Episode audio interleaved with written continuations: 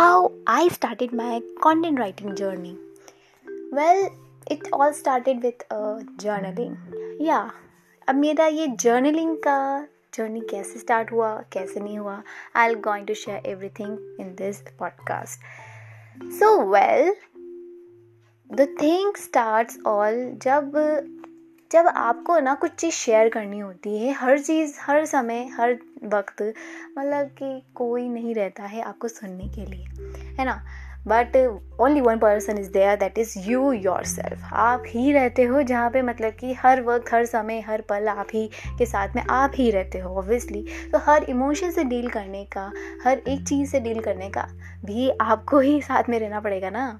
तो उसके लिए मैंने स्टार्ट किया जर्नलिंग ठीक है? तो मैंने जो भी थॉट्स होते थे, जब भी मुझे एंगजाइटी होती थी, जब भी कुछ नेगेटिव थॉट्स आते थे, या फिर अच्छा थॉट्स आ रहा है, या बहुत डिप्रेस फील हो रहा है तो I use to be take a pen and paper and start writing everything over there it's like बिल्कुल फ्लो फ्लो में मैं सब कुछ शेयर कर देती थी। जब भी मुझे कोई डाउट होता था या फिर जब भी कुछ अंदर इतने सारे क्वेश्चंस होते थे, अब सोल्यूशन नहीं मिल रहा है तो start questioning myself by writing the things ठीक है, जब आप ये सारी चीज़ें, जो भी आपके थॉट्स है if you are starting started jot down all the thoughts on the paper तो वो सारी जो क्लटरिंग है ना on your head on your mind वो सब क्लियर होने लगता है। And you got the solution कि भाई इजीली आपको सोल्यूशन मिलना स्टार्ट हो जाता है। तो वहाँ से मैंने स्टार्ट किया। अब ये लिखते लिखते लिखते लिखते इतनी हैबिट हो गई थी, इतनी हैबिट हो गई तो आई वॉन्ट कि भाई मुझे कुछ शेयर करना है। अब मुझे ये एक्सपीरियंस होने लग गया कि इस चीज़ पे कैसे निकलना जाता है। तो वो सारी मेरी स्ट्रैटेजी समझ आने लग गई। तो धीरे धीरे करके I started posting on LinkedIn तो लिंकड पे स्टार्ट किया, मैंने पोस्ट करना शेयर करने लग गई। जो जो चीज़ें मुझे लगता था ये हेल्पफुल होगी तो I use to share that points and all तो उस पोस्ट के थ्रू मुझे बहुत मोटिवेशन मिलने लगा।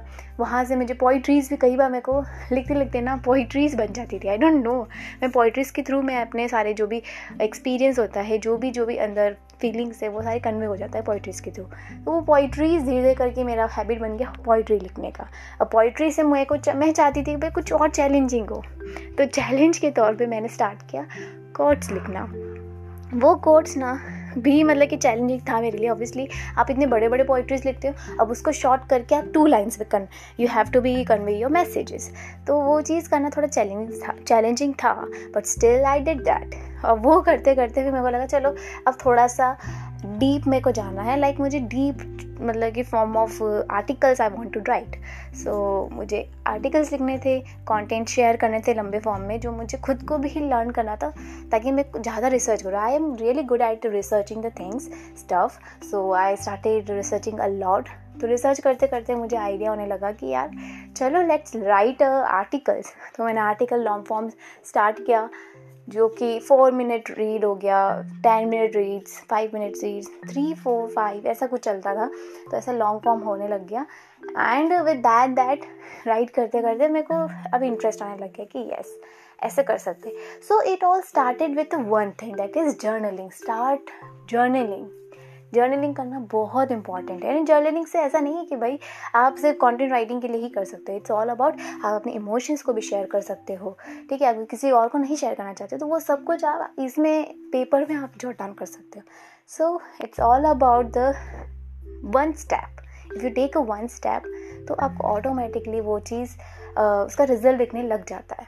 सो आई आई होप कि आपको भी समझ आ गया होगा कि कैसे चीज़ें को स्टार्ट किया जाता है। I hope you have learned something from this podcast. See you in the next podcast. Happy learning.